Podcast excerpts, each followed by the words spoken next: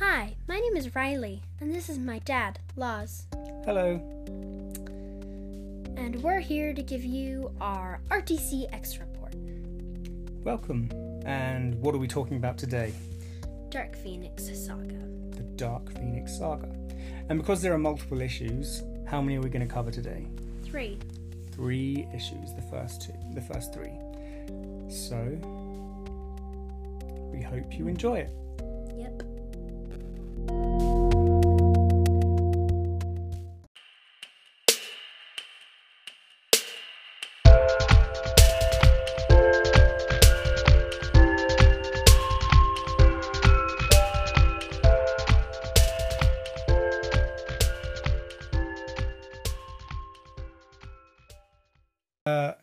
As Riley said, We're going to do the Dark Phoenix Saga, the first three issues.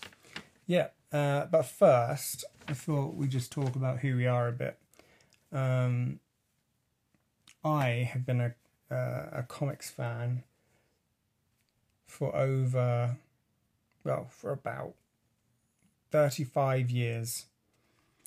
And uh, how long have you been a comics fan? Four years. About four years. Well, actually, more than that. Yeah. Yeah, I mean, I started liking, I started reading comics when I was like eight, so Yeah. it's kind of why I say four years. But I've been Yeah. more of a fan for longer. I Yeah. even go and search up the characters, and I spoil them to myself like hmm every single time I have the chance. You're quite the studier, aren't you? You like Yes. you like all the facts and all the little tidbits of information you can get. Yeah, you? especially on the powers. I love Yeah. the powers. I'm kind of obsessed. You love talking about powers, don't you? Uh huh. So, uh, every issue is going to be a kind of review style, and then we'll um, we'll talk about what happened, what we liked, what we didn't like, who got the best scene or part in that in a certain issue, and then um, and then we'll go on to our next segment. Mm-hmm. Okay, so which issue are we covering first? First, we're doing God Spare the Child, number 129. Okay. So what ha- what happens in this issue? So who who who are in the who are the X Men right now? The X Men right now, the characters are Phoenix. She is a telepathic, telekinetic person who was given and possessed by this powerful energies called the Phoenix Force that kind of has a mind of its own and it makes gives the power person godly powers. Mm-hmm. And then there's Colossus. He's the he has the ability to turn into organic steel that gives him invulnerability and superhuman strength. And we have Nightcrawler. He can teleport, hide in the shadows extremely well, and he can climb on walls, kind of like Spider Man. Mm-hmm. And he's also got really grippy hands and tail. Yeah. And who else? There's Storm. Storm has the psionic ability to manipulate atmospheric pressure and weather, basically. And she's also immune to it and stuff. Immune to temperatures, isn't she? And she's also got an earth link and she's got energy vision. Energy vision. That sounds interesting. Yeah, she can see energy basically if she focuses. Yeah. Um. And who else? There is um, Cyclops. Cyclops can shoot optic beams from his eyes that are super destructive. So he has to wear these ruby quartz glasses or visor. Mm-hmm. The visor he can shoot the beams out of. So Yeah. that's his costume and it helps a lot. And last but not least, Wolverine. He has enhanced physical abilities, enhanced senses, a healing factor which allows him to live for a super long time, heal super fast from a lot of things, and toxins and diseases and poisons. there's not much that you can't heal from. Yeah, and then he also has bone claws that were coated with adamantium. Yeah. As well as his bones, which makes him super heavy. He's like 150 pounds, but then that makes him like 321 pounds or something. Oh wow. And um, he's also really short and angry and stuff. And Short and angry. well, he's five foot three. I know, like you're taller than Wolverine. Yeah, but then the people in the comics draw him taller for some reason. Some, I think, uh, what we'll see in this uh, uh, this artist, um, which is John Byrne. Uh, Really he- gets to Wolverine. yeah, he draws him pretty pretty high appropriate, I think. Okay, so what happened in the first issue? The X Men are returning from a mission. Jean Grey has visions of herself living in the 1700s. Oh, that's a long time ago, isn't it? Yep. The X Men return to find Professor X is back and wants to train them. Cerebro senses two new mutants, one in Chicago and one in New York. And they divide into two groups to investigate. The Hellfire Club spies, they are the villains, on the X Men and sends the White Queen to intercept the Chicago team. And who were they intercepting? Um, Storm, S- Colossus, Wolverine, and Professor X. Professor X, and Kitty Pryde, who is Yes, but the they're going to intercept Kitty Pryde, aren't they? They're Yeah. going to. Uh, try to get her to join the Hellfire Academy, Yeah. I think. yeah, And and uh, but who's already there? Who's already there when they arrive? The White Queen, The White Queen. because there's computers in the Hellfire Club that connect to Cerebro, and the White Queen defeats the X Men while they are taking Kitty Pryde to a malt shop. Yeah. Okay. So let's talk about what we liked about this issue. What were the the main two things we liked about this issue? Liked about this issue and my dad is I like seeing a visual A visual.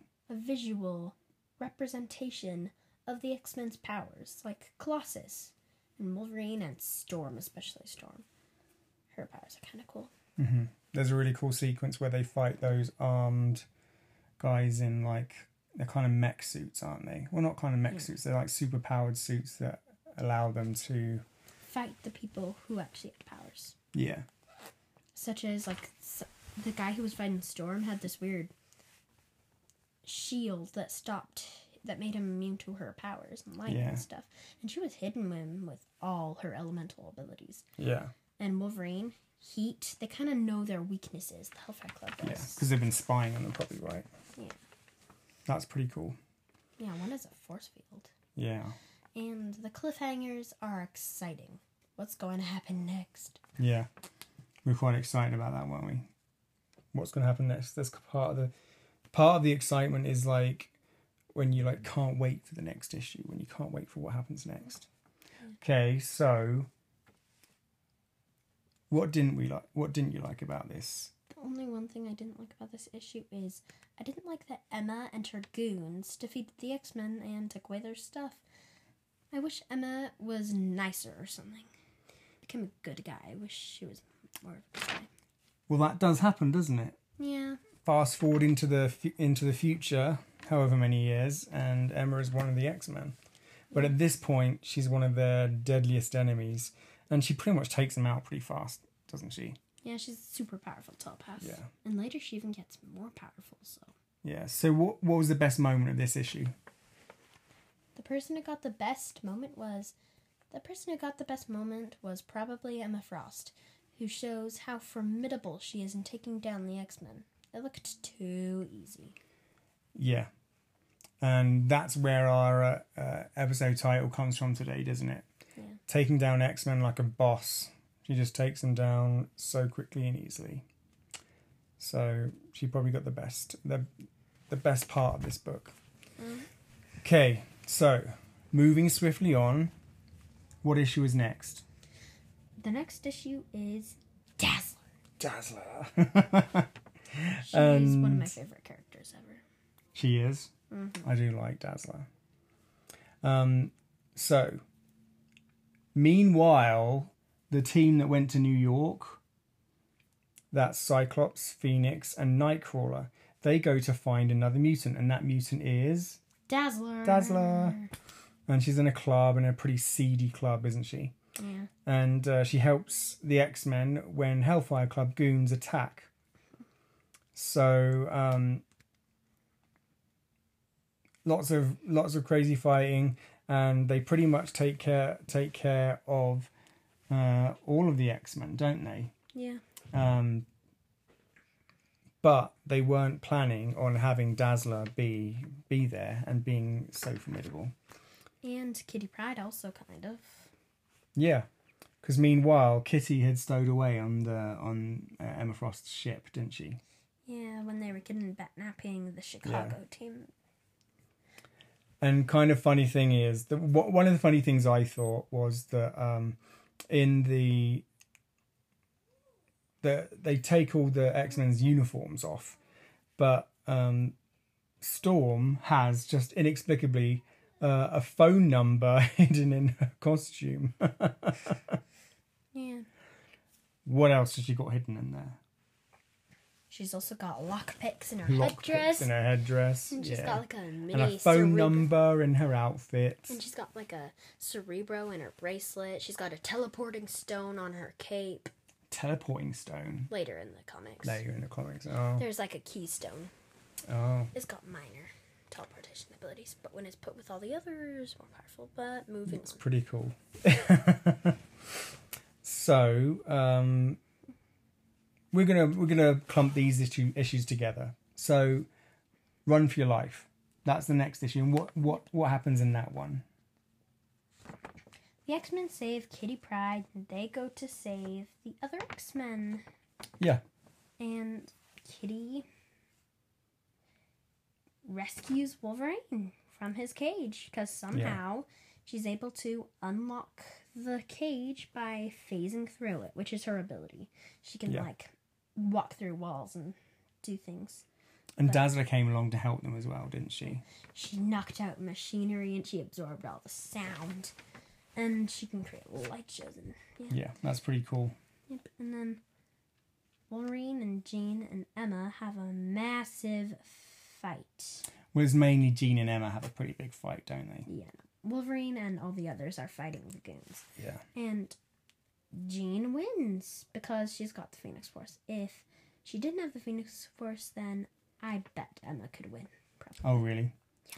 And here's the thing: people always say that Jean is a more powerful telepath than uh, Emma Frost. But she's But really- telekinetic. Yeah, she's more of a telekinetic, but Emma Frost was pretty was doing pretty well fight like defending herself from the Phoenix up to a point. I think if it wasn't the Phoenix, uh, I think uh, Emma Frost might have defeated Jean Grey. Yeah, the thing is, I, I was just rereading the comic and it turns out the big explosion was Emma. She Oh, really? did a she pushed a button that exploded. Um, And then that puts Emma in a coma. Mm-hmm. So Sebastian Shaw collects her and stuff. yeah. So, what do we like about these issues? Um, I liked Dazzler using her powers to attack the Yeah. Hellfire Club. It's Yeah. pretty amazing. And in the club, when they're in that club, that's pretty cool as well. And she's, I love how she talks all like You can't do anything to Yeah. me. she's calling that guy Chuckles and stuff. And and the other thing we liked about Run for Your Life, what was that? Phoenix versus Emma was a pretty cool fight. Besides that, it was kind of unfair. Yeah, Phoenix against anyone is kind of unfair, right? Yeah. Okay, what what didn't we like? Jason Wyngarde stealing Jean from Scott and controlling her. Yeah, Jason Wyngarde is mastermind. and he's a bit creepy, isn't he? Yeah, he's an illusionist. He could.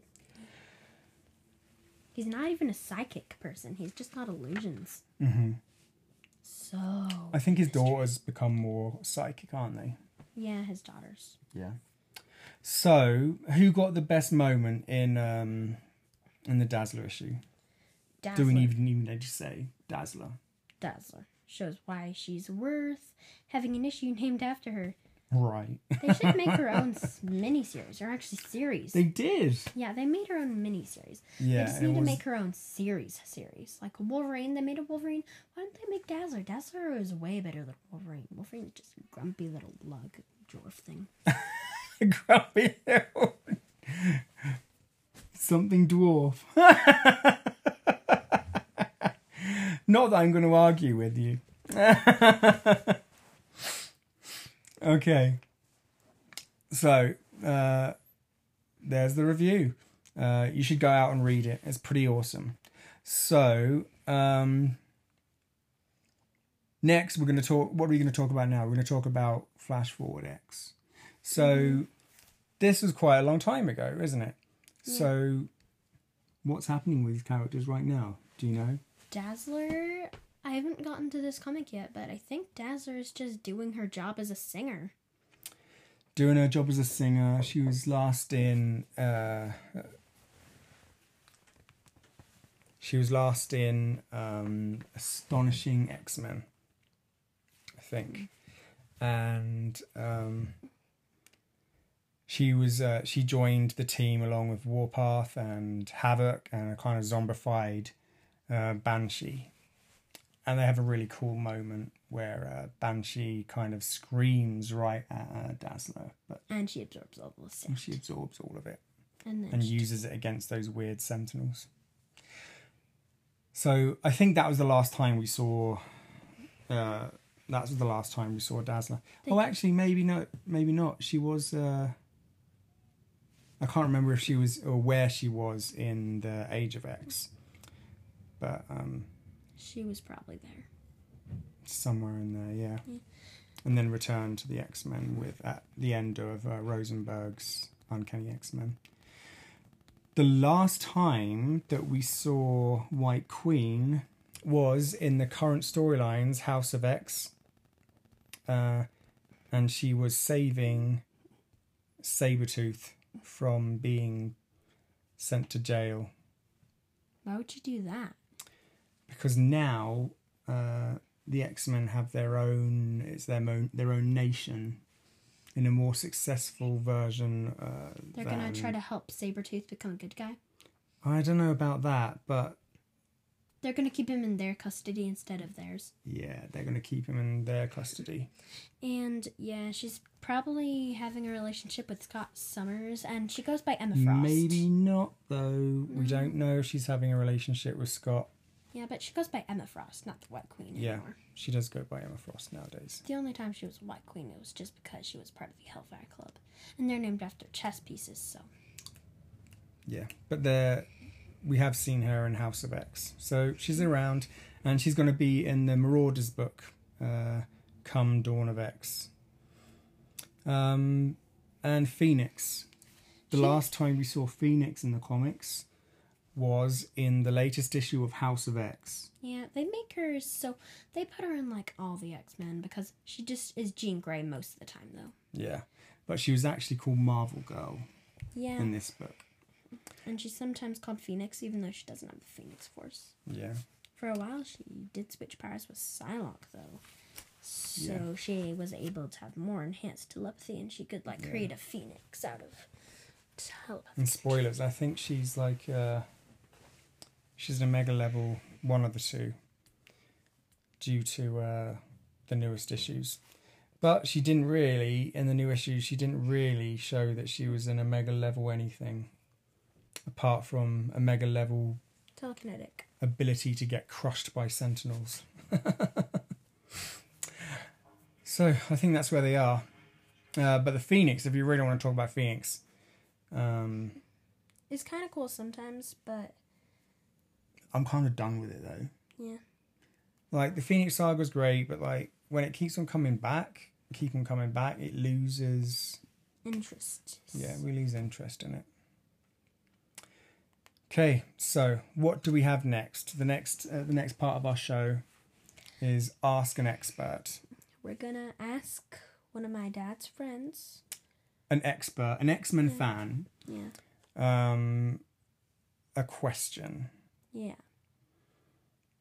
Uh, and what question is that? I'm going to ask him What or her. It could be anyone. or her, him or her. What is Psylocke's psychic constructs that she can create?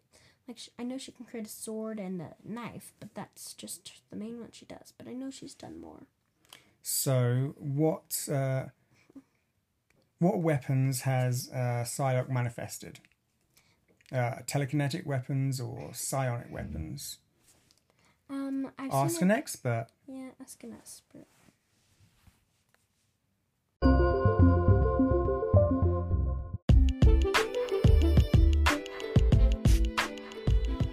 Hey Riley, my name is Matt Skipworth and I am honoured to be your expert for your podcast today. I'm a friend of your dad's from England and he told me you had a question about the abilities of one of my favourite X Men, Elizabeth Braddock, also more commonly known as Psylocke. Now, Psylocke is a very complex character with a very twisty, turny history, as you probably already know from all of your reading. And this complexity extends to her mutant powers of telekinesis and telepathy as well. Now, your question of what kinds of telekinetic constructs and weapons is Psylocke able to use concerns her telekinetic abilities primarily, but like all psionic mutants, Psylocke's powers are an extension of and fueled by her mind. Now, in the beginning, Betsy developed telekinesis as a secondary ability to her telepathy, manifesting it during Chris Claremont's run on Uncanny X Men during the Revolution era. In the early days, Psylocke used her telekinesis in large scale, forceful ways, as this was easier for her to access. For example, blasting a hole in a wall was far easier than delicately levitating something small like a pencil or a coin. However, over time, she was able to fine tune and focus her TK into various forms or psi constructs. Being a master in martial arts, Psylocke instinctively shaped her TK into the most common of her weapons, the katana blade. This visibly radiant fuchsia sword form is made of raw psionic energy and can be used at various levels of intensity. At its lowest, it can disrupt the neural pathways or the brain waves of an enemy. At its most lethal, the katana can slice through any armour but leave no physical injuries behind. Now, Psylocke could cut flesh with her blade if she wished, but like most X Men, she practices mostly non lethal techniques to the um, opponents that she faces. The katana, or Psy blade as it's commonly known, however, is not the only telekinetic weapon in Psylocke's mental armoury. The fun thing about telekinetics, like Betsy or Jean, is that the only limit to the things that they can create from psi energy is their imagination. Telekinetics can manifest their abilities in any way they wish, and this has led to Psylocke using her ability far more creatively now that she's experienced. Starting in the fourth volume of X Men, in which Betsy was a central member of the all female team, she began to create TK weapons with much wider uses. She's been seen creating psi bows and arrows to attack foes from afar with deadly accuracy. She's also used a crossbow with a rope attached bolt, which not only allows her to suspend herself, but her teammates too. Her most medieval inspired, Betsy has created a large, heavy, spiked flail, as well as a broadsword and shield in the most recent issue- issues that she has appeared in. Psylocke has even taken inspiration from other X Men's abilities. In one instance, she was seen to manifest her psi blades into claws like Wolverine's when battling the Shi'ar during a storyline called Exogenous. So essentially, when it comes to forming weapons from psi energy, Betsy has a whole range of constructs at her disposal, and I'm sure we will see many more in the future. And of course, her TK weapons are only one aspect of her vast mental ability. Anyway, I hope that's been helpful for you, and it has been a pleasure to talk to you about one of my favourite characters, and I hope to get the opportunity to do so again in the future. This is Matt Skipworth, and I have been your expert.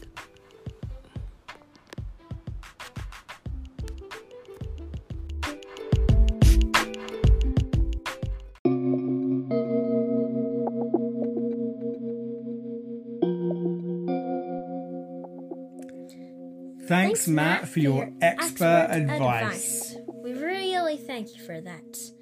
It's great to know the answer to my question. We hope you all enjoyed and that you can make listen to our next episode. And thank you for listening to this episode. We hope you enjoyed it. Yep.